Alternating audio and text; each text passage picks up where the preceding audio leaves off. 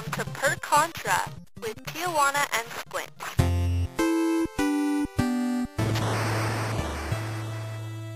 Hey everyone, welcome back to Per Contra with Tijuana and Squints. I'm Tijuana, and today we're going to be talking about movies in the same way that we talked about video games in the past couple of episodes. We've really liked this format so far, and hopefully you guys have too, because in our past conversations, we kind of have talked about a few things in movies that we kind of pay special attention to. And so we've thrown those into categories, and we're going to give you guys uh, some of our per contra picks for movies that you need to go and watch when you're done listening here. So, um, once again, we're going to start with some of our honorable mentions that barely didn't make the list, and um, Squints is going to kick it off for us. So, Okay, so keep in mind these are all fantastic movies and they just barely got beat out for my list anyway, just barely for one thing or another. Um, first on my list is Tenet, the new Christopher Nolan movie, really fresh take on the time travel genre. I highly recommend it. Next is What Happened to Monday. It's a Netflix original sci fi movie that takes place in a dystopian future. Go see it, go watch it. Next is The Girl with the Dragon Tattoo. This one, it's the Hollywood um, adaptation, so the American adaptation. I have not had the chance yet to watch the originals, but the American adaptation is really, really good. There are some hard scenes to watch, and this is not recommended for everyone who watches this show. Um, I, we have some like younger viewers that listen to this podcast, so I don't recommend them this movie for them, but it's great for the rest of you. Next is Bad Samaritan, really good uh, twist on the serial killer genre. Next is a movie called Caliber. This is another one that's a Netflix original. It's not a horror movie. Um, it's barely a thriller. It's just really suspenseful to the point where like my stomach was just feeling gross. Like I wanted to throw up because of all the suspense in this movie. Next is a film called Mad God.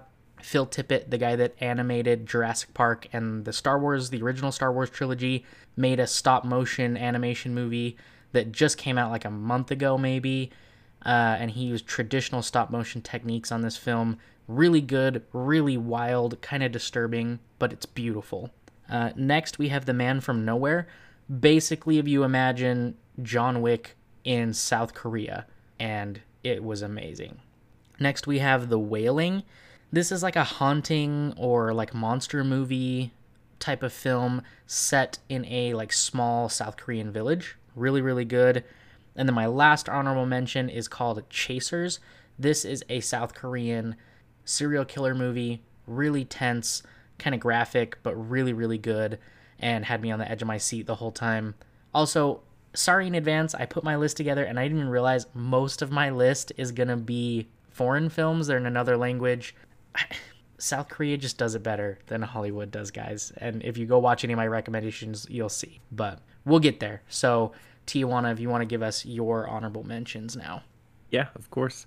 I um, also just want to put in a plug for that. I think that as far as like film goes, most people who were born and raised in America, I feel like it's kind of traditional to just think like, yeah, like we're the movie making people, so Yeah. like other countries' movies are, would be like second rate. And think I, will say viewed. there are other countries whose films I don't enjoy. Like if it comes out of India, I typically don't enjoy. I'm not a Bollywood guy, but there are other countries outside of America that produce some like triple A style films. You know, lots of parts of Europe, lots of parts of Asia, um, South America, and like Mexico even produce some really good movies sometimes. So just be open to stuff like that. Right. And the reason I say it is because I feel like it's it's become a business in America and it's I feel like in other countries it's still more of an art Yeah. and uh, for that reason you definitely have ones that can miss the mark Definitely. but you also have the opportunity to just see someone's like raw creativity and potential come out into a movie and you just don't really see that anymore it's all it's all cut down and cut down by production teams and stuff like that so Sure. just wanted to put my two cents in about that my list of movies um, is gonna be a nice contrast to yours.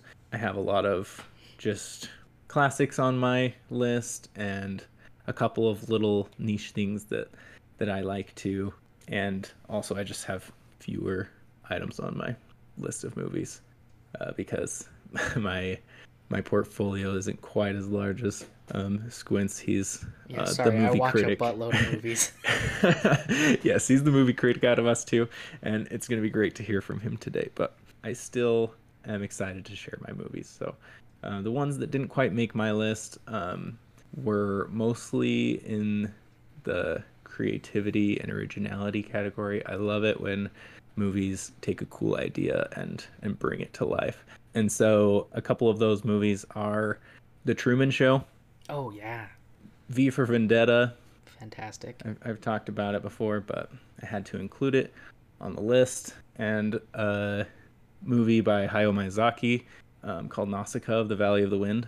It's one of his older ones, so it's like lesser known than a lot of the like Studio Ghibli favorites. Sure. But it's such a cool movie, and it, it has that nice like candid feel that his movies have. And the reason why I like like it so much in the creative department is just because his all of his movies that are kind of like fantasy all have like a very unique feel but i feel They like this one this one especially it just does it just it's it's its own thing it does it's not it doesn't have like you can't feel so much of the influences um, which isn't necessarily a bad thing. Like if you know like a fantasy book or movie is kind of like stealing a lot from lord of the rings or something like that it's not Sure. like it's not like you're like oh how dare they? But it's just cool to see something completely new um, and you get that a lot with his movies. So i had to put one of his on there that i like and also just mentioned that his movies are great for originality's sake. And one thing that i kind of wanted to talk about and then hopefully segue into the show here um, if we could start with the category of exposition yeah. one movie that I wanted to put on the list but just didn't quite make it. I guess it's a series. Is just The Lord of the Rings, and I thought it would be a good kind of segue into exposition because of the reason why I wanted it on the list, and that is because I feel like the Lord of the Rings movies specifically do a really good job of telling the audience what they need to know, and that's to me exposition at its core Yeah. and so the reason I say that is because I feel like it might be easy to to get it confused. Like a movie that I walk out of and learn the most has the best exposition, right? Like they Sure. told me the most amount of stuff. That so I feel like that could be easy to to jump to that conclusion. But to me, exposition, it, the, the best exposition is the exposition that is giving me what I need to know the in delivering it in the best way to make the next scene or the the conclusion of the problem or the conclusion of the film satisfying to me Sure. as a viewer.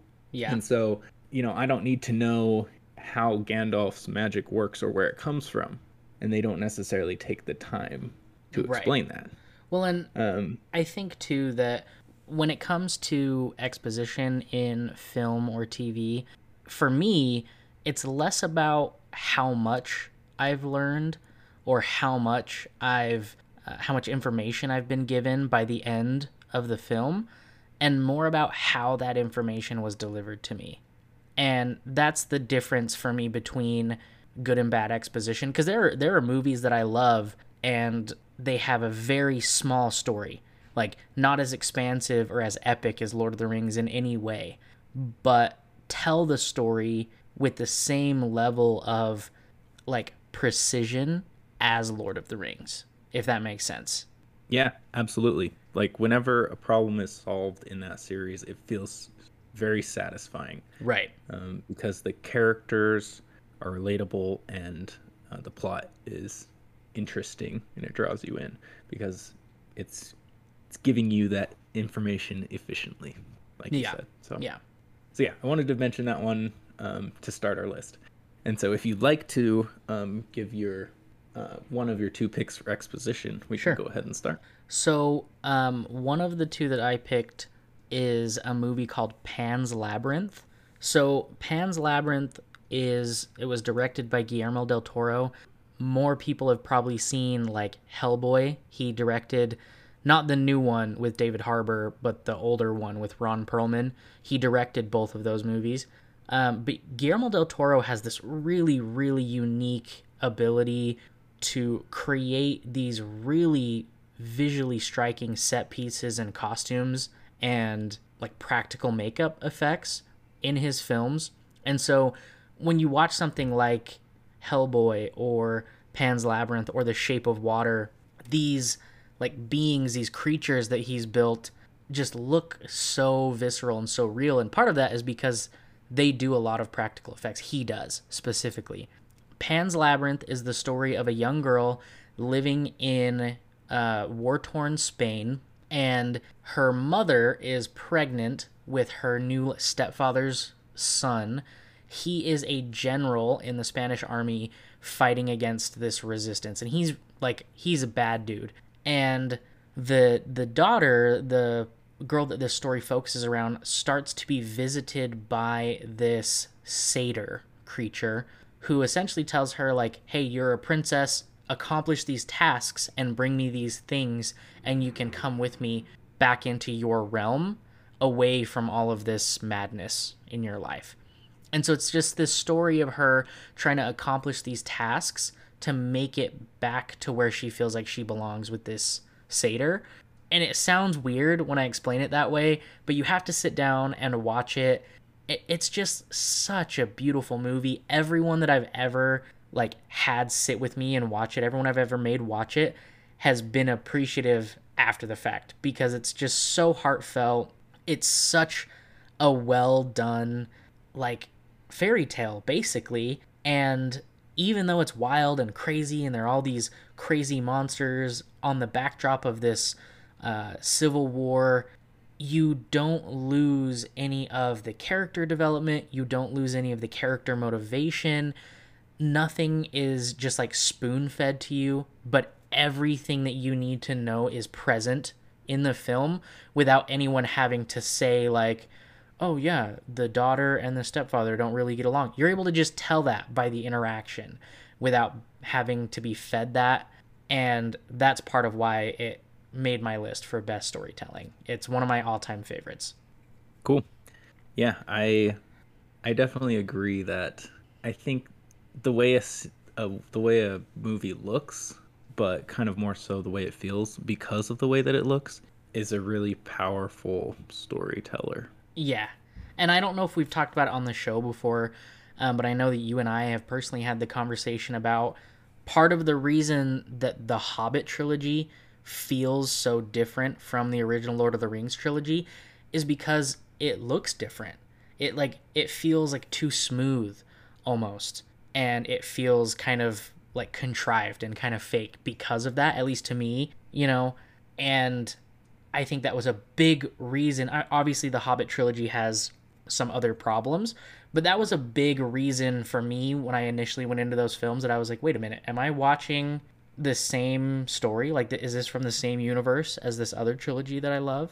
Right, and that's a hard thing, exposition wise, to depart from. Yes. Uh, when you're trying to stay in the same realm, because with a movie, that's your first sense that's right. being that's being activated. Right. It's a visual um, medium.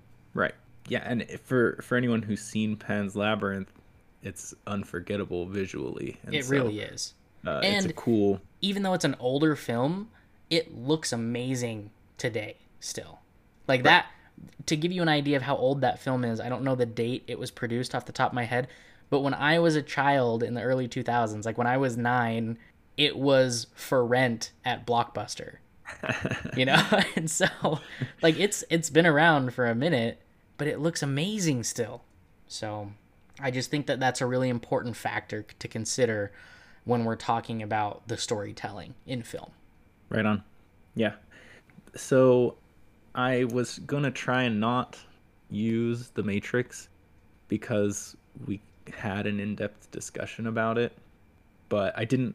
I didn't feel like that was a good enough reason for me not to use the Matrix as my. Sure, um, as it's hard to not bring up that that movie.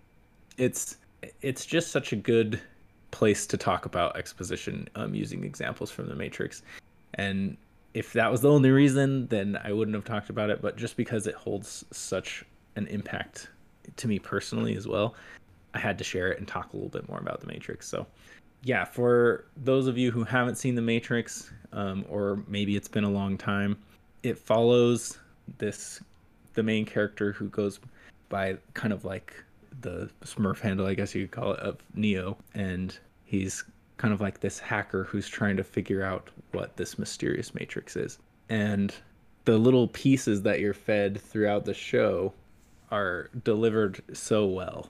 And that's why I love the Matrix as an example of exposition because the I guess the audience being involved in what's going on with Neo's life is is the like the linchpin of the movie.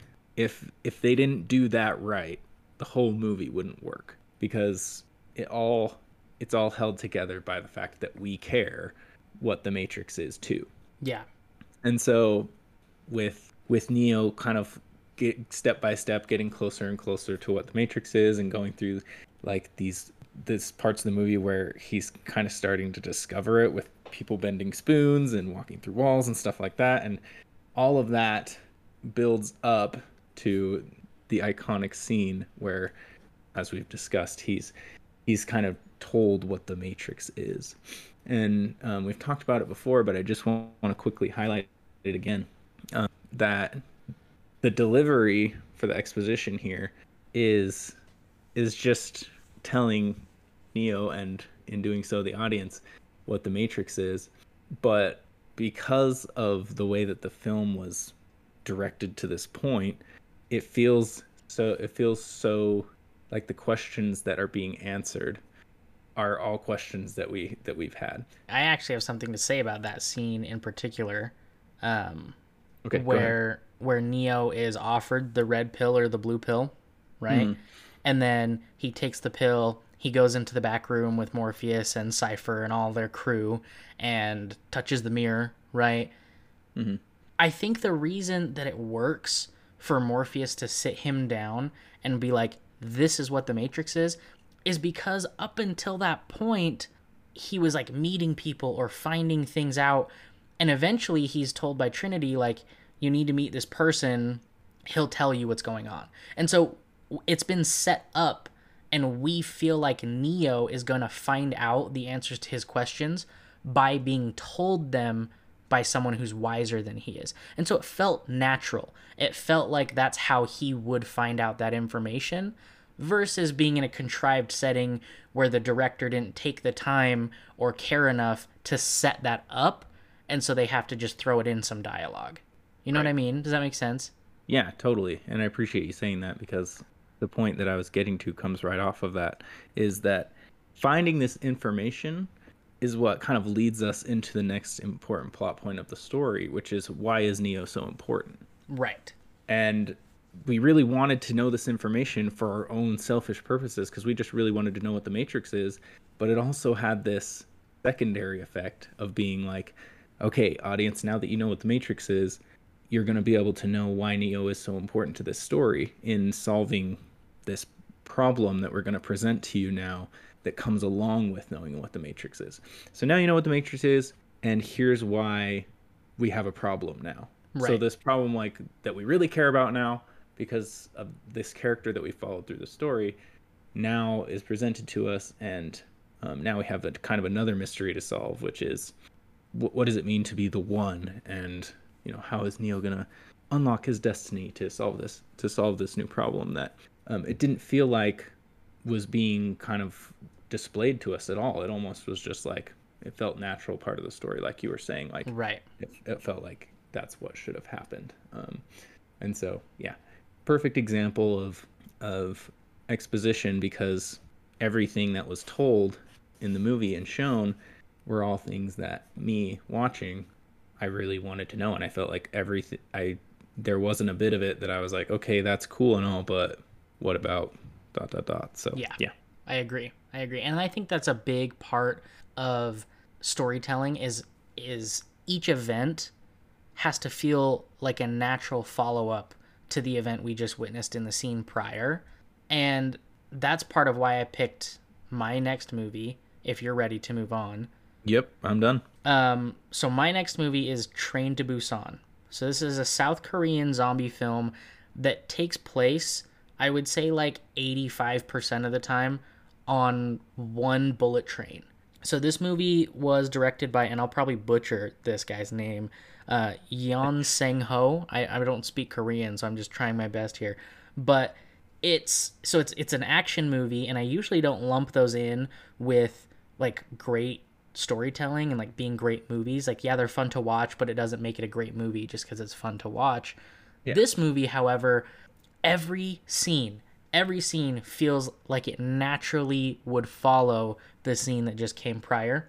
Part of that is because of the pacing of the film.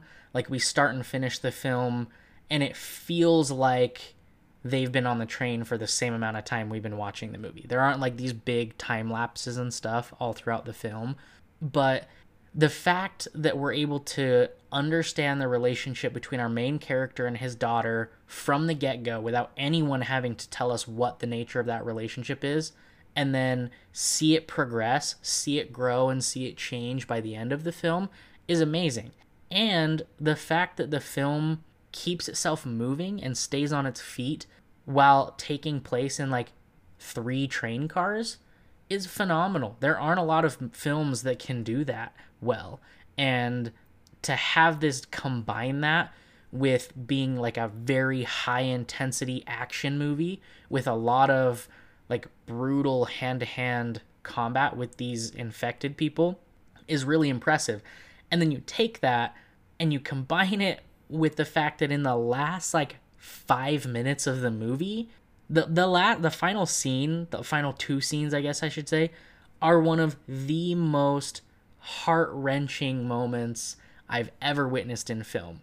And there are people that don't like this movie and think it's dumb, and they're just they're just wrong. And if you get to the end of this movie and you don't feel a little choked up and like super heartbroken, you have no soul. That's just and, and on top of it being like really heartfelt and amazing storytelling, it's a great zombie flick. Like World War Z can suck it. This movie is so much better and no one talks about it.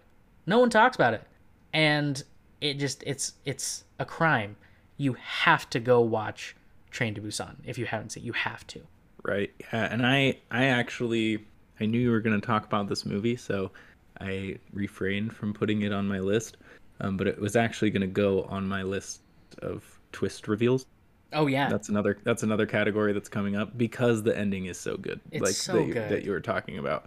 And I love just a tangent off to, to twist reveals really quick. I love a twist that does isn't just a twist because it's like, ha, you weren't expecting that. It's like, Right. oh, this is how it should have ended. Yeah. I didn't see this coming. It feels right. Yes. Like that's the best. And Yes. and that's and the movie does that so well. Um, but going back to exposition, I, I hadn't thought of it, but yeah, that this movie is, has killer exposition in it too. I can I can remember one specific scene where um, the main character he's having marriage issues and he has a daughter and um, he but you know he doesn't like there's not a scene where he's having a conversation with his kid and she's like dad you're never home I yeah. never get You to don't see need any of that. whatever like this there's this scene that paints it so perfectly he comes home um, with a birthday gift for his daughter. And it's this video game console.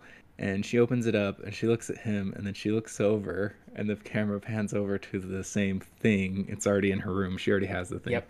and And he didn't even know. And it's in his right house. and he right and he didn't know. And so it's the perfect way to tell like okay this guy is trying but he's clearly like not involved in his daughter's life. He- Right. he's consumed with work. She's disappointed because of that. That's probably why his marriage is failing and you know you're able to put all this stuff together because of a really well directed scene full of emotion. It's so quiet. And like it you just you just feel like the anxious feelings. And instead of instead of it being like oh man why isn't this guy better? It's almost relatable. You're like oh man i've been there. Yeah, you've you've experienced that with your own parents or your own children maybe or a sibling.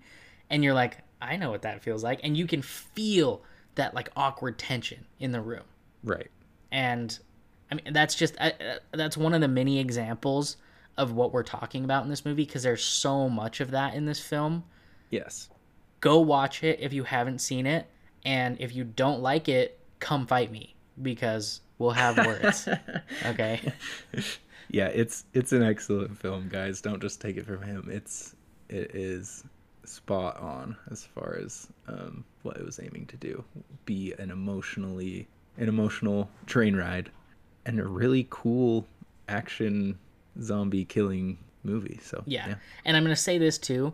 Both the movies I have talked about so far on this on this episode are in another language. Pan's Labyrinth is in Spanish, Train to Busan is in Korean.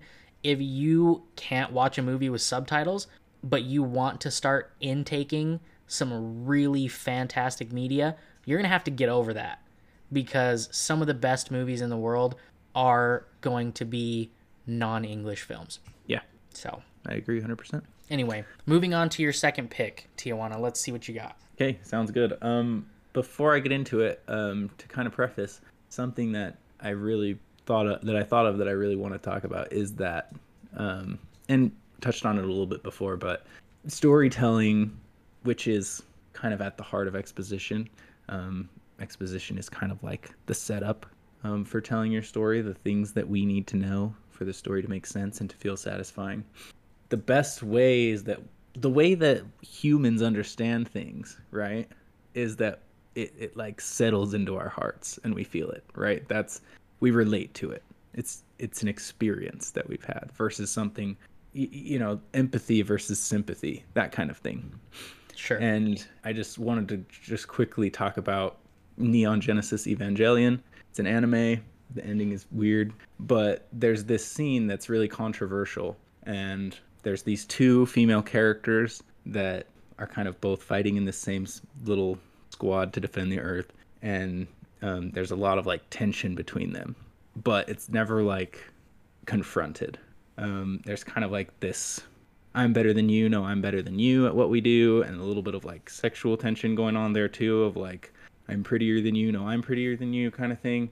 And they're one of the girls is going up an elevator, and the other one happens to get on at the same time, and they're both going to like the top floor. So they they're sitting in this elevator together in silence for like 45 seconds, and you just sit there and watch them like awkwardly shift around in silence. And a lot of people say like, okay, that was a waste of screen time. Like I get the point, but to me, I loved it because I was able to like feel something that I've never felt before watching a film, which was a true, true awkward silence. Yeah.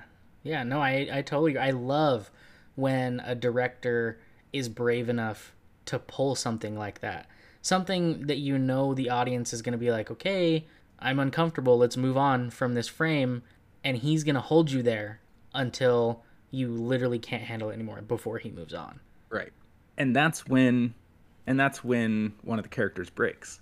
Is when you're like literally, okay, I'm about to explode and then and then she does. Yeah. and she explodes on the other girl and says like you know why do you think you're so much better than me blah blah blah blah blah so yeah anyways just just to preface that my next movie is the silence of the lambs mm. Good choice. and i this movie is so good at telling us about the characters in it just by just by how they act and interact with each other and the scene that specifically comes to my mind is when Clarice goes down to the basement of the Baltimore hospital prison for the clinically insane or whatever and walk, walks down the long dark hallway to mm-hmm. meet Hannibal Lecter. Yeah. and just being like talk about a way to introduce your creepy serial killer character like mad genius type of guy into a movie. It worked so well with having kind of a catalyst to feel the the ominous feelings from through kind of a new student FBI student trying to get up in the world and kind of perform this role that's typically not for women. And you kind Sure. of have this like underlying like pressure of like she's trying to prove herself. And then you meet Hannibal Lecter. And something that I kind of like noticed rewatching this scene in preparation for talking about it is that Lecter, from the moment she comes over, he was like, he's standing there waiting for her to come, right? Yeah. He, he knows she's coming, and their whole interaction delivers this exposition that Hannibal Lecter wants to teach her. He wants to like mold her into something and, and bring out her potential or whatever. And and watching it again, I was like, wow, like everything that he said was like trying to like get her to go a little bit further or to come out of her shell or to do something that she wouldn't have done before. Yeah.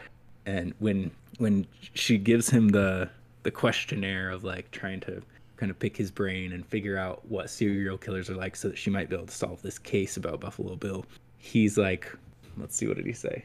You think you can dissect me with such a blunt tool? And then he proceeds to to show her like what a psychoanalysis looks like by psychoanalyzing her. Mm-hmm. And he's it, you know, he was like a like a psychiatrist, like a therapist. And so he's done this kind of thing all the time. And he's like, if you want to figure someone out, here's how to do it. And there's so much subtext. I just I didn't really catch it before because yes, they're trying to deliver that this guy's scary and he's scary smart and he like can remember everything and he knows everything about you just from like how you smell and it's freaky and he wants to eat you and stuff like that like definitely uncomfortable feeling but kind of being separated from that first experience where you know it was just very unsettling. There's also and you know you're being delivered all this exposition about what kind of character Hannibal Lecter is and even Clarice for that matter but also there's this exposition that this is like be, going to become a mentor mentee relationship Right. of Hannibal Lecter is going to become the teacher, and um, I love, love, love how it ends. Um, she kind of stands up to him a little bit and is like, "Well, if you're so good at telling stuff about people, tell me about yourself." And he's like, "Try again," and just turns and walks away. Like that's that's kind of. I mean, you get you of course get the f- super famous line like, "The census taker tried to test me once, and I ate his liver with some fava beans and a nice Chianti." But the the point of that scene is yeah okay cool line. But he he's not you know i feel like we're kind of like a lot of times when we're being delivered exposition it's like clarice comes down to accomplish goal.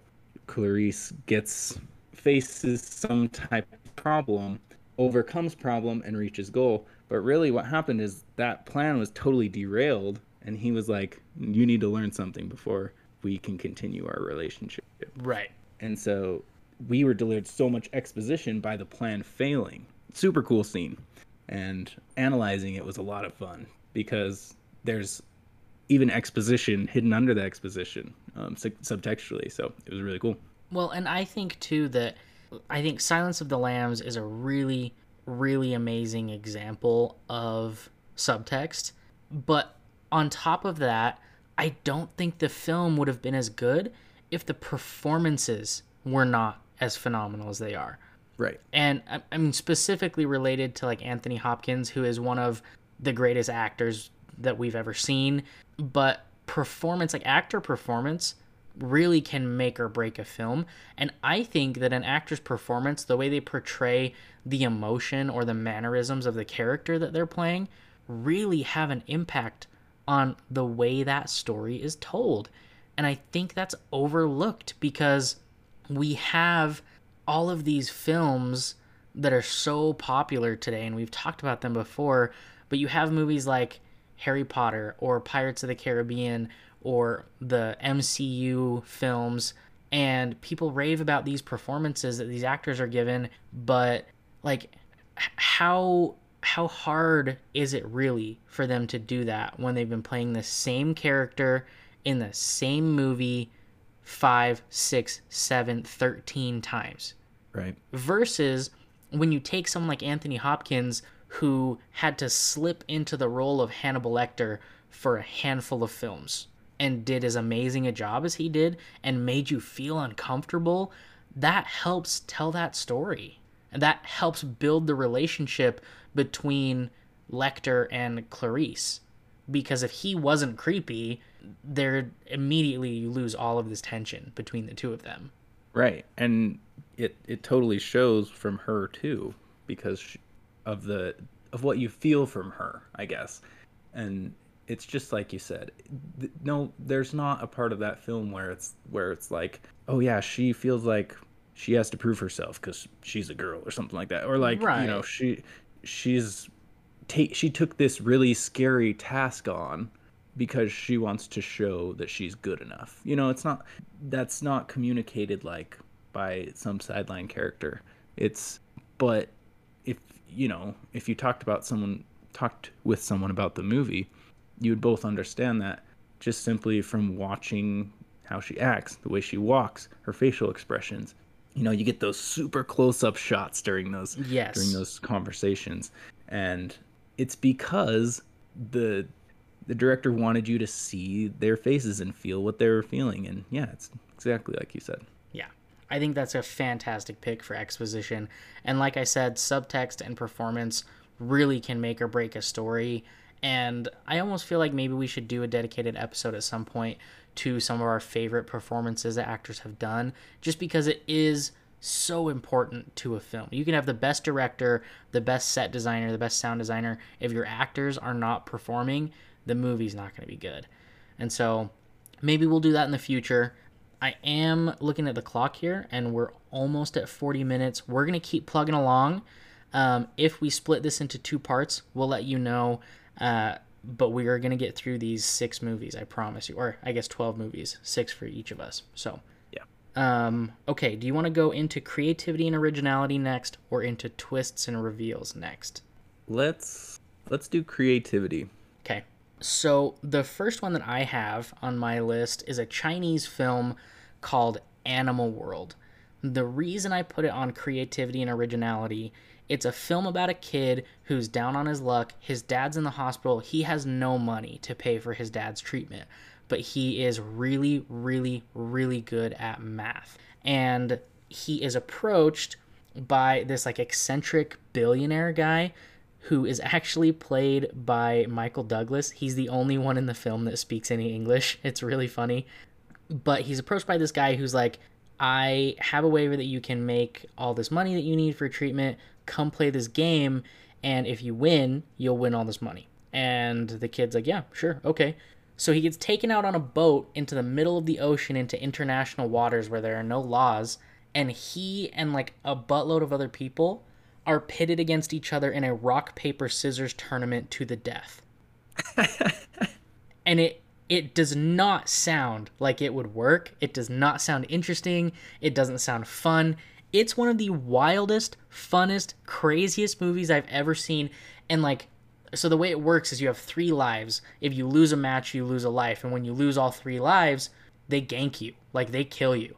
And each player is given a stack of cards, like a deck of cards, and it has equal numbers of rock, paper, and scissors. Each time you play a card, that card is gone. And so when you get down to the last couple players, like they only have a handful of cards left, and it could be any combination of rock, paper, and scissors depending on how they've won their previous matches. And so the whole film is about this math whiz counting cards to try to predict what his opponents have in their hand.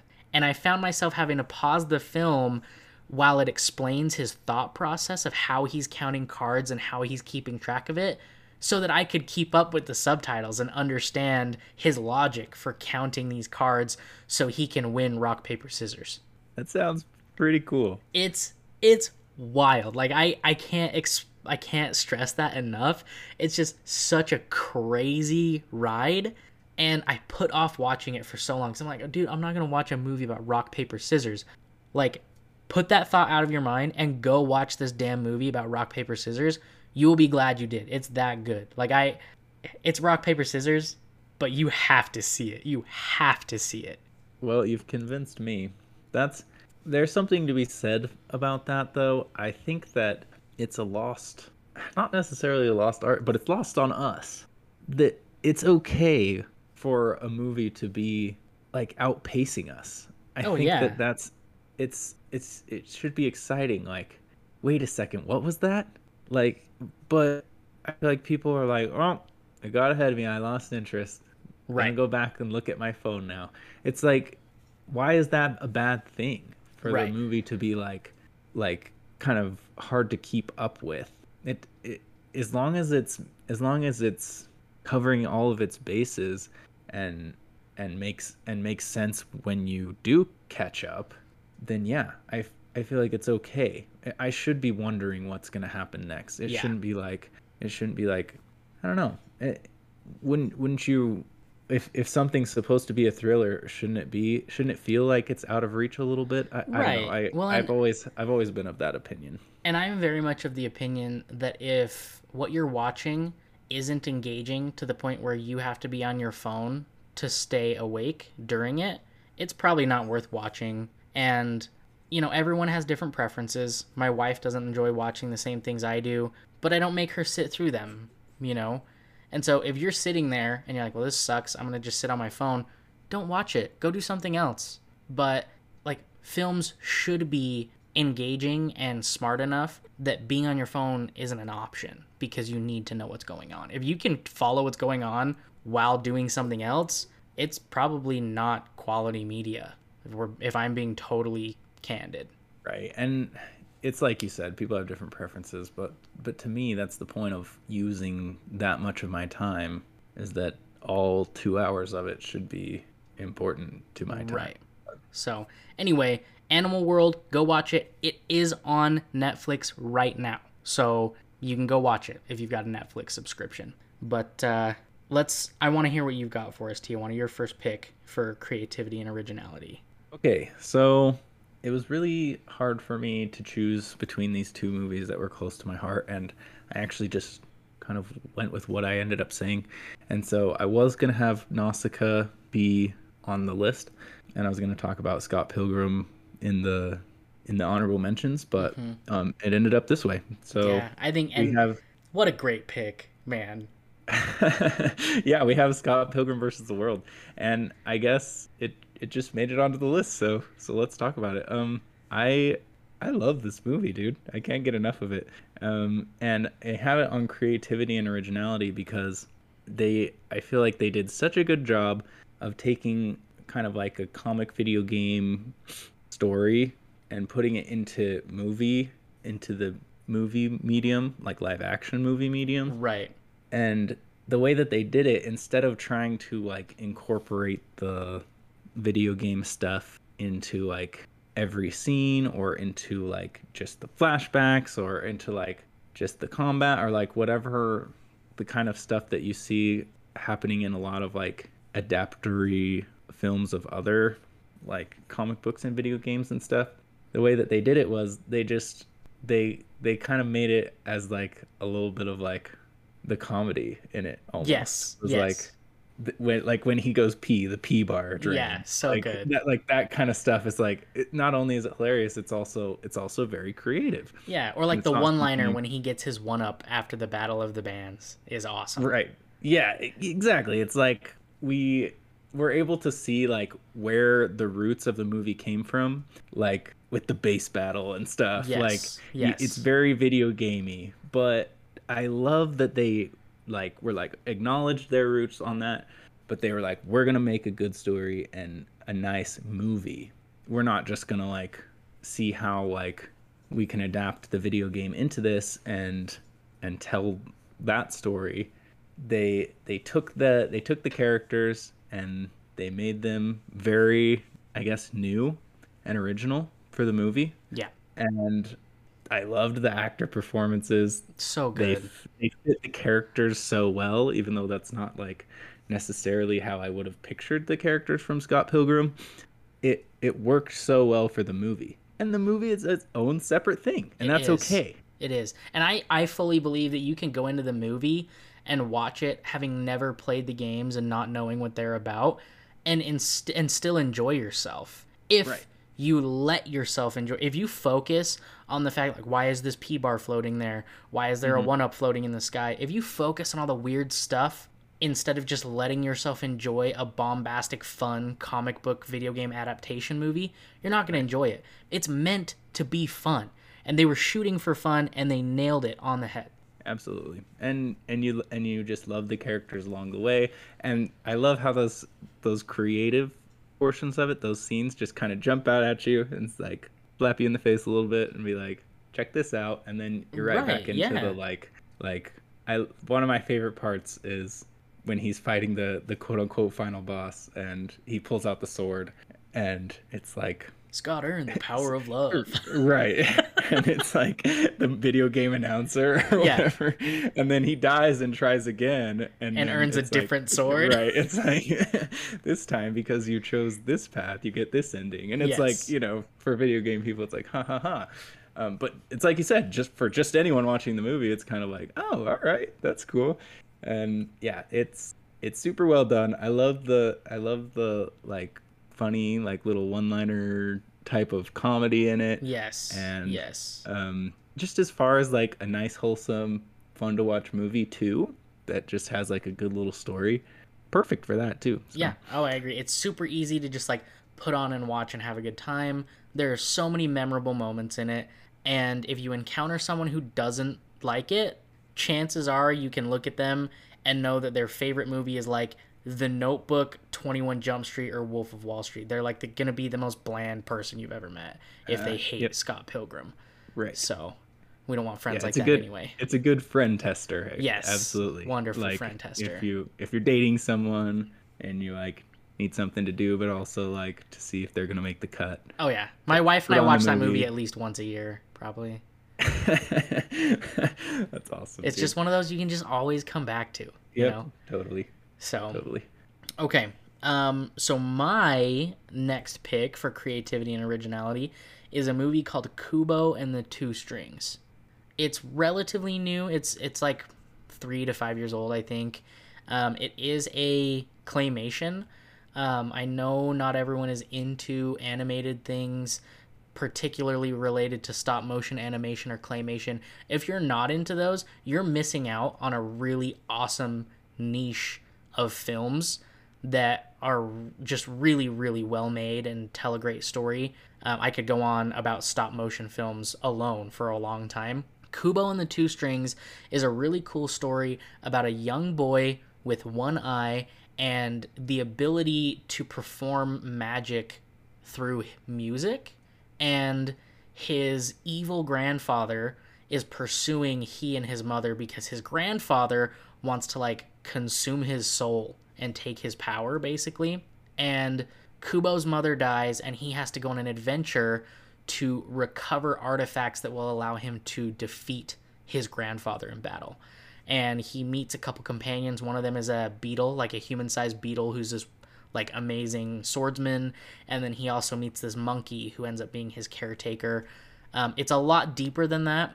I'm not gonna spoil it any more than that because it's it's really really satisfying and rewarding to put together everything that is in this film. It's a fantastic movie. I would say not for like super young kids because it's a little scary, but like as an adult, I watched it for the first time when I was like 24, 25, and I thoroughly enjoyed myself to the point where that's like a day later I watched it again. And unfortunately, it's not streaming for free anywhere right now. You can rent it a couple places. I recommend it. It's worth the $3 and it's one that like everyone in the family should be able to enjoy if they're willing to sit down and just let themselves have some fun. It's phenomenal.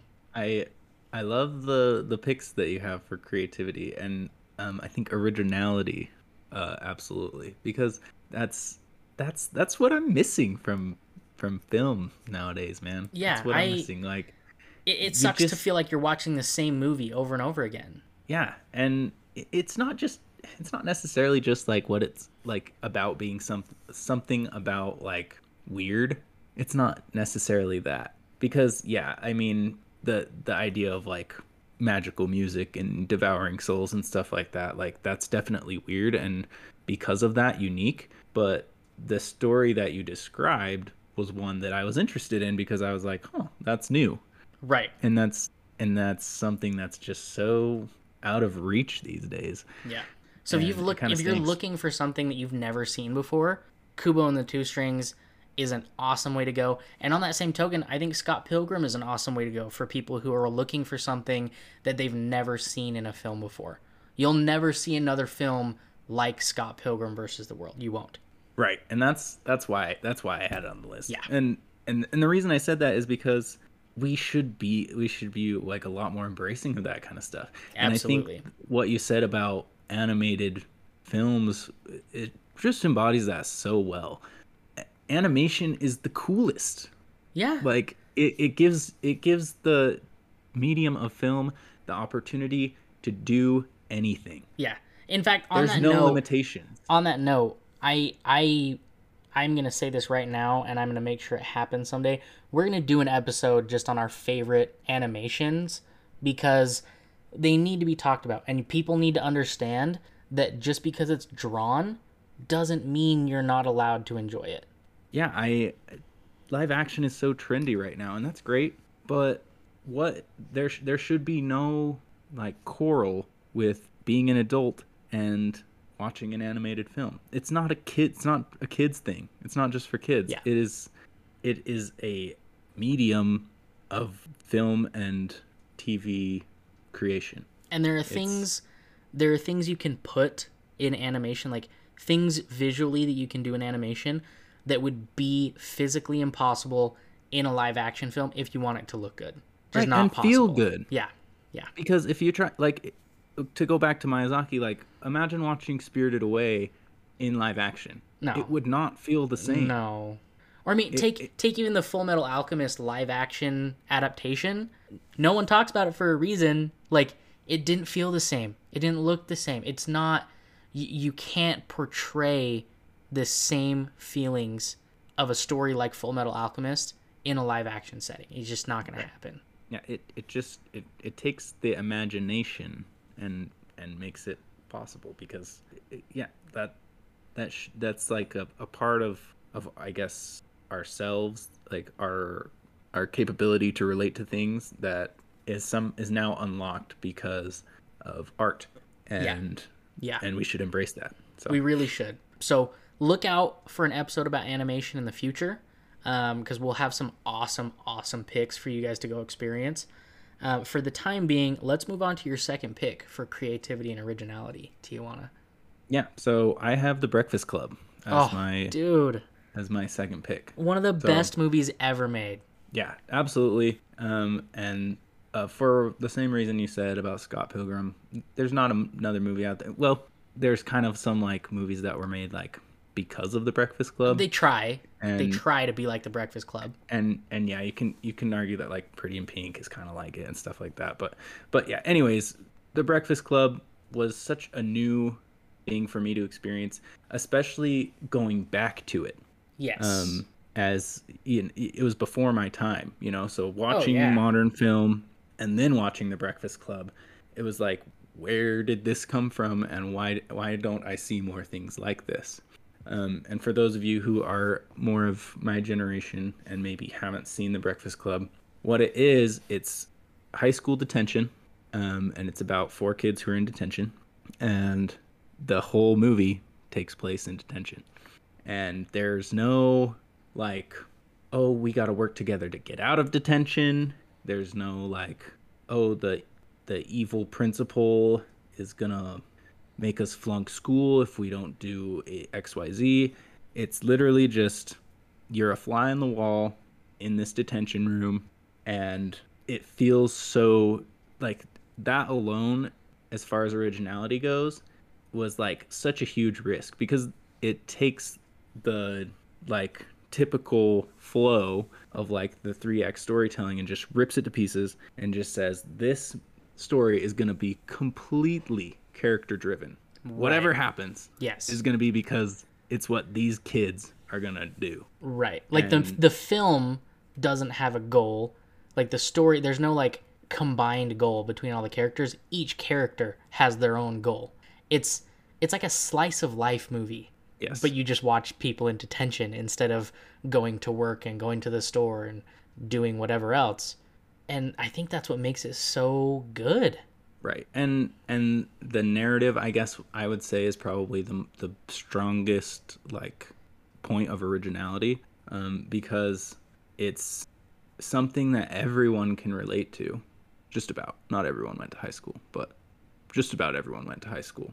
And because of that we all can relate to stereotypes. Oh yeah. and and that's what the movie's about is about stereotypes and breaking them and understanding that people are more than just their stereotypes Yes. and and there's and there's so much beauty in that that I, di- I I never felt in watching any other movie because movies are built on stereotypes man like all They the are. characters They are really are. tropes all of the all of the villains everything all the stories it, it's all things that we kind of have to be able to prejudge because that's the way that it's being presented to us um, we see an edgy character and we're like oh yeah he probably is like this this and this because that's how most like edgy anti-heroes are.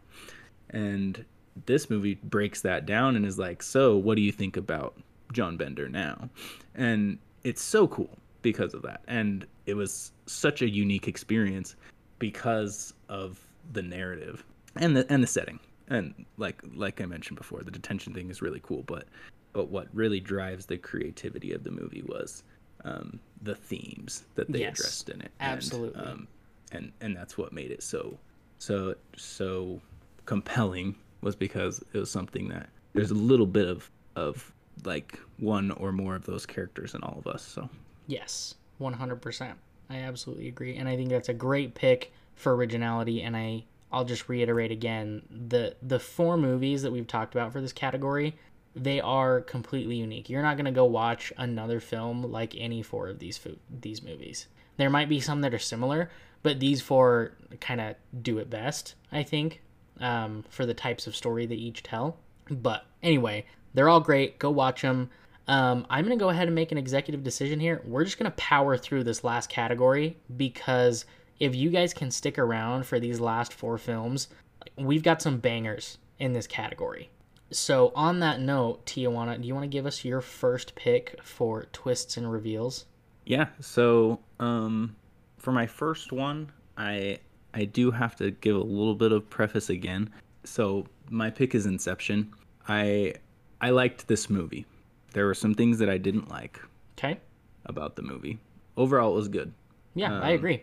I it was it it wasn't like one of my favorite movies ever. It wasn't Sure. like the other movies on this list. Basically, I I just loved, but this one was good, but not the kind of movie that I just like talk about all the time, and I really liked it.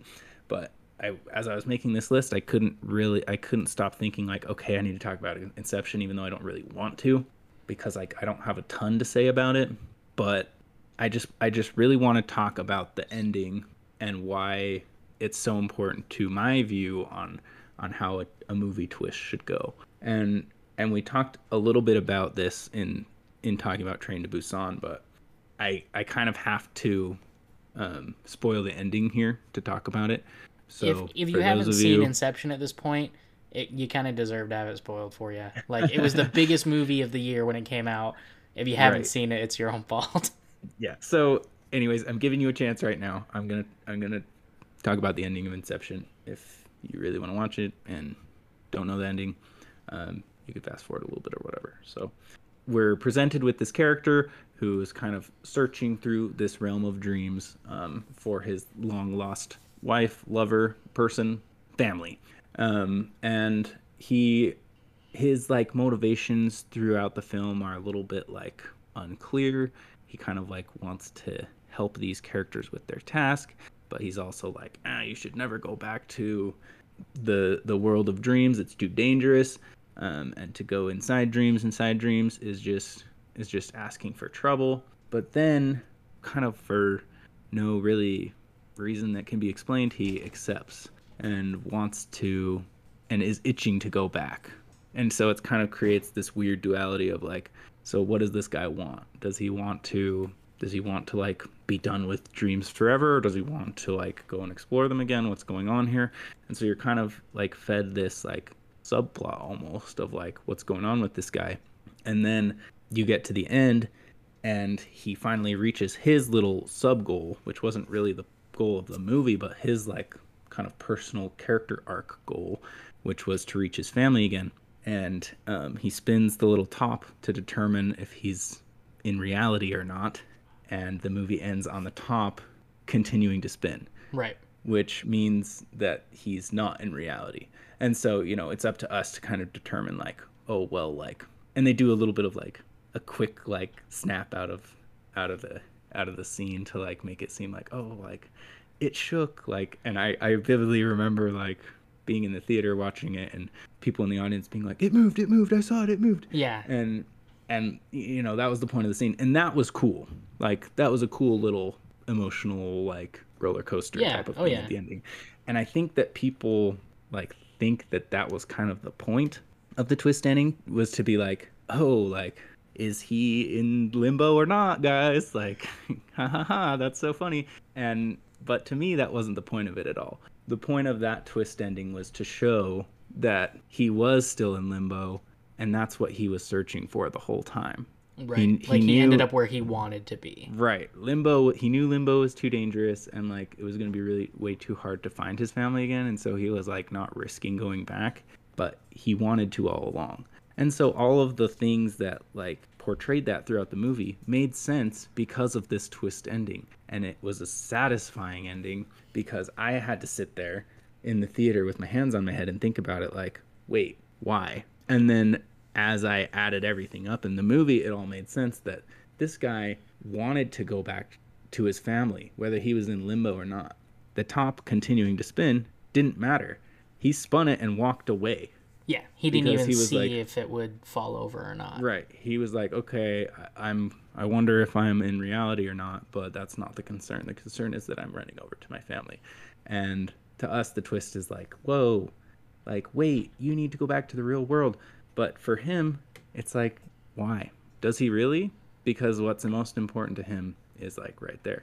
And so I just wanted to talk about that ending because I feel like it's something that's like a little bit misunderstood is that the twist was not that ambiguous is he in reality or not thing. The twist is this guy was looking for this ending all along and here it is. So, You know, I've never thought about it that way, but I really like that. And I think that that offers more offers us more about the character than whether or not he ended up in limbo. yes. And so I, I like that perspective on that. It's it's something I'd never thought about before, which I guess is the whole point of these conversations, right? um, Yep. but yeah, I like that a lot, and and uh, it, it is a good movie. It's uh, it definitely deserved to be as popular as it was when it came out. And Yeah. even though it's not my favorite movie of all time, I will say that is another one of those where I don't think you'll find another movie quite like it. Yeah. Totally. So awesome. Um, so the first movie I'm going to talk about for twists and reveals is a movie that I'm going to preface this by saying I do not recommend this movie for everyone. In fact, I would say I don't recommend this movie for most people. It really depends on what kind of media you enjoy watching and whether or not you like to be uncomfortable because this movie 100% will make you uncomfortable. This is not a film for like younger moviegoers. Um, this is a very mature film, but I have to talk about it. It's a movie called Old Boy. So there are two versions of this film. The original is a 2003 movie, South Korean movie. The they adapted the movie in 2013 with Josh Brolin. Um, it's fine. It will make you uncomfortable, and it's it's pretty good. It is nothing compared to the original Korean version of the film. Essentially, this movie it's about a guy who's down on his luck. He's a drunk. He gets bailed out of jail by a friend, and then he gets kidnapped and locked in a cell where he has a bed, a TV, and a bathroom. And anytime he will experience human contact, he's gassed and drugged and knocked out, so he can't experience human contact. He's fed the same thing once a day for 15 years. He's locked in this cell. And then one day they gas him and he wakes up in like an alley with a burner phone in his pocket and he gets a phone call and he's invited to figure out who incarcerated him and why. And it's the story of him going on this mission to find out who put him in prison, who ripped him away from his family, and why they did it. And it is a heartbreaking story. And for the sake of not being um, like too graphic on the show, I'm not going to go into details about like how the story evolves or how it ends. All I'm going to say is if you want a story that like a movie that's just going to blow you away and reveal things to you that you never considered a possibility, watch this. However, go into it knowing that when you finish the film, you are going to need a palate cleanse. Have like Despicable Me or Dumb and Dumber or something, or like Friends or something on deck to watch after this. You'll need it. You'll need something like that after this to wash it down. Yeah, I feel like I need something like that right now, and I haven't even watched it. So. It's rough, and like- like the the whole like jail cell thing where he's trapped in this room for 15 years. That's like the first 25 minutes of the film. Like it's it's hard to watch, and it just escalates. And like I said, I don't recommend it for everyone. I've I've seen both versions, and each time I was like, I wish I hadn't seen that. But they stick with me because the reveals and the twists are wild. Never in a million years could I have guessed the things that this film reveals to you ever. Dang. And so that's why I put it on my list. But moving on from that, what's your second pick? So I was having a hard time with this one for a couple of reasons because most of the twists that I like really like weren't in movies in particular. Sure. And so I decided to kind of go a little bit off the wall and I chose Planet of the Apes, the original one. Okay. Um, and the reason why I did that is because this is a twist that I experienced organically. Um, That's always I the best way. I didn't know about it before going into the movie, is what I'm saying. And the reason why I I put it on the list was because like, oh yeah, it's a cool like, it was a cool way to end the movie, like something that you weren't expecting, Sure. like sure. um, a nice like subversion of expectations. But to me, what's cool about a twist in a movie is that it makes you reconsider everything that you've seen up to that point. So like whether it happens in the middle or at the end or whatever, um, everything that you just watched now suddenly like makes sense or has a different perspective or it all adds up now or whatever. And so this was simply just a good way to illustrate that.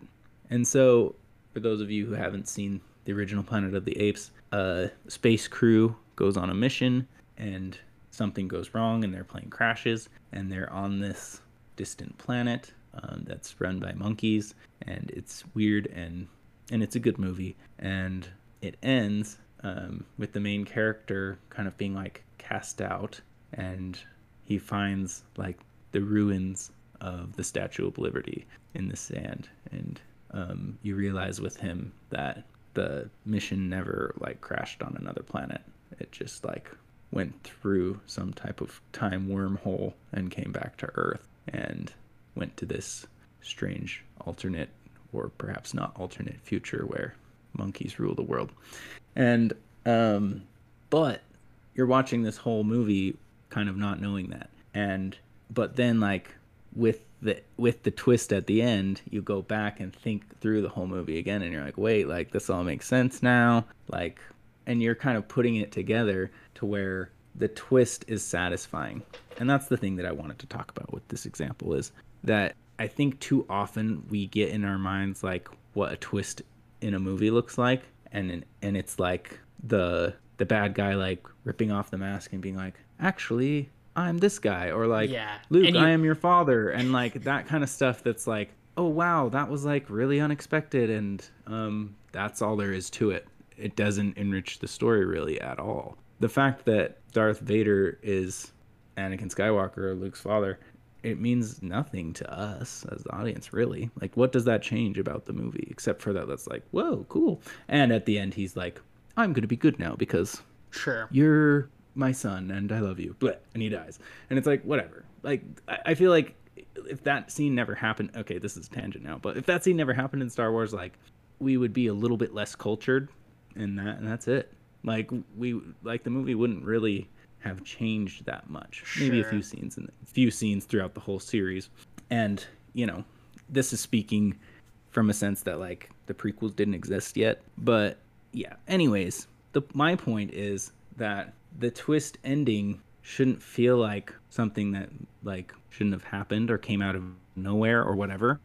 the twist ending sh- should be something that was planned all along, is the true ending, quote unquote, and suddenly makes sense to us, the audience, because it was set up to be that way all along. Yeah. And and and that's a bit of what I was trying to explain with Inception, but this the but the Planet of the Apes makes the point better because it's a lot more cut and dry where it's not something that like you kind of have to figure out all on your own. Sure. um, but it's but it's literally right there f- for you like this is how this is this is what you just watched. Now now stew on that for a second.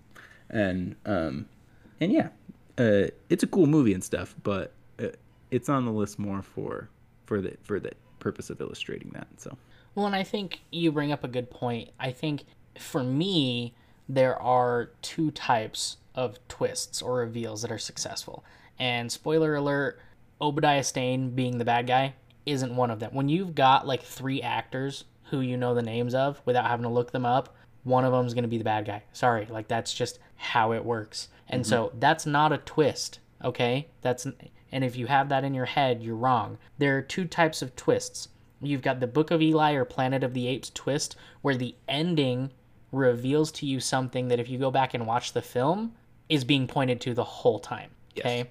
That's twist number one. The other kind of twist is when something drastic happens at the beginning or middle of the movie, and by the time you get to the end of the movie, you're sitting there as the audience member trying to figure out what happened and if it could have happened another way until you realize that that was the only way anything could have played out. That had to be the direction the movie went after the inciting incident. Okay? Those are the two types of twists that are successful. And I, I think it's interesting that we each chose two movies of the same type. So, like Inception and Planet of the Apes are the same type of twist, where the ending is the culmination of all of these things that you're being hinted to at the whole film. right Old Boy and my second pick, 2019's Parasite, are both the other kind, where there's an inciting incident and then all of this stuff happens and it's revealed to you that this is how the story ends and there's nothing else that could have happened. It had to go that way because how else would it have happened? Um, I, I just think it's interesting that we both went that that way. Yeah, and I, I I'm glad that you talked about kind of middle of movie twists because I was trying to come up with one that illustrated the point well, and I couldn't, and that's kind of why I went with Planet of the Apes was to- Sure. to, talk about that. Well, and they're um, not as so yeah. common. To have a twist happen in the middle of a film is not as common because it's it's hard. It's hard to do successfully, and there aren't a lot of films that do it. Parasite, though, Parasite is a film that I recommend to everyone, young, old, not like children, but like you know, if you're if you're an older teen and you want to watch a good movie that's gonna make you think, go watch Parasite.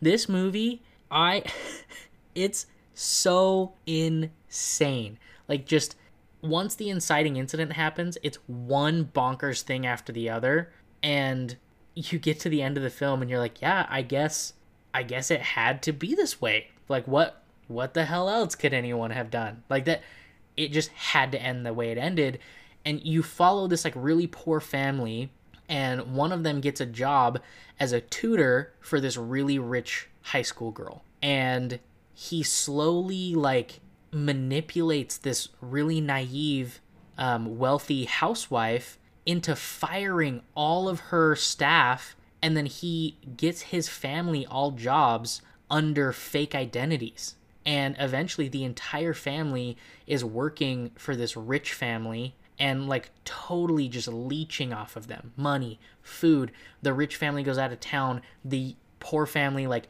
goes and stays at their house for the weekend while they're out of town. And i'm not going to spoil it because everyone should go watch it if you haven't seen it. It's new enough and like all of the media I saw reviewing this film, none of it spoiled it for me, and I have so much love and respect for those creators who got me interested without spoiling it. So I'm not going to spoil it, but there's an inciting moment with the previous housekeeper, and from that moment on, this film is bonkers. It it's crazy, it's unpredictable, it's wild, and I I watched it by myself and I finished the film and I found myself like open mouthed, looking around the room, hoping that somehow someone appeared in my living room so I could talk to them about it. It's that kind of movie. and it's it's it's it's a must watch. It, you will have to watch it with subtitles. It's another Korean movie. I didn't mean for all of my movies to be foreign, but Korea, South Korea especially, just puts out some amazing, amazing movies. Go watch Parasite. You will not regret it. And when you go watch any of these 12 films we've talked about, like let us know what you thought. Email us, message us in um, in the comments or on Twitter or Instagram and tell us what you thought because we want you guys to love these movies because we love these movies. And when we say you have to go see them and that they're like they'll change your perspective on what a good movie can be, that's legit. They really will. Yeah, I and you you can tell kind of what kind of movies they are by the way that they're described. I hope because yeah, like especially for twist reveals, we don't want to like give away Sure. anything um to so that you can enjoy it. But yeah, I you know, for me personally, I can feel the tension in the movie through the emotion um, that you're that you're sharing as you describe it. And I I love that you say like it had to be this way, quote unquote. And and that's and to me that's a a demonstration of like the satisfaction that you feel from a good twist in a movie. It's like that's that's what it's all about is when it all adds up and you kind of figured it out in your mind and and they blow you away with, with this twist and you're reeling it all back in and you get to the end and it's super satisfying because of the journey that it took you on the emotions that you felt like whatever it is the that satisfaction and that memory that experience that the movie created for you that's what a twist should give you Yeah. Oh it yeah. shouldn't just be a surprise that's that's not the point and and and i'm really glad that you talked about the other side of it because because that's the point that i wanted to get across with all this so Yeah, like I the villain removing their mask and you finally seeing the actor's face, that's not a that's not a twist. That's barely a reveal because you could google the cast and know that that person is in the movie and guess who they are based on the fact that you haven't seen them yet. Like that's not a twist. Just seeing an actor's face is not a twist. It's barely a reveal. A true twist leaves you with like residual thoughts, residual emotion after it has happened. Like I finished Parasite and I felt like empty because the movie was over. Like it's it's a long it's like two and a half hours and it ended and I was like, no, it can't be over. I, I need more. Like I need more of this film. Even though it wrapped up in a pretty clean way, I just I wanted it to not be over. That's how a movie with a good hook and a good twist should make you feel. That's how I felt when the Book of Eli ended. I was like, "Are you kidding me? We just learned this really cool thing about Eli, and now it's over for real." I was like, "Come on!" And so, like, if you want to watch a movie that's actually gonna make you feel something, if you want to understand why Tijuana and I have so little respect for movies like anything from the MCU, watch some of the movies we've recommended and then go watch Thor Ragnarok and you'll see that Thor Ragnarok is it's just laughs. That's it. There's no other substance. And so like compare and contrast real storytelling to some of the mainstream stuff and you'll understand really fast what we're talking about. right step into the light That's why we're here. We're here to bring you over to what being truly into film means. Yep i hope you're ready it's gonna blow your freaking mind So, anyway, we appreciate you guys sticking around. I know this was a long episode.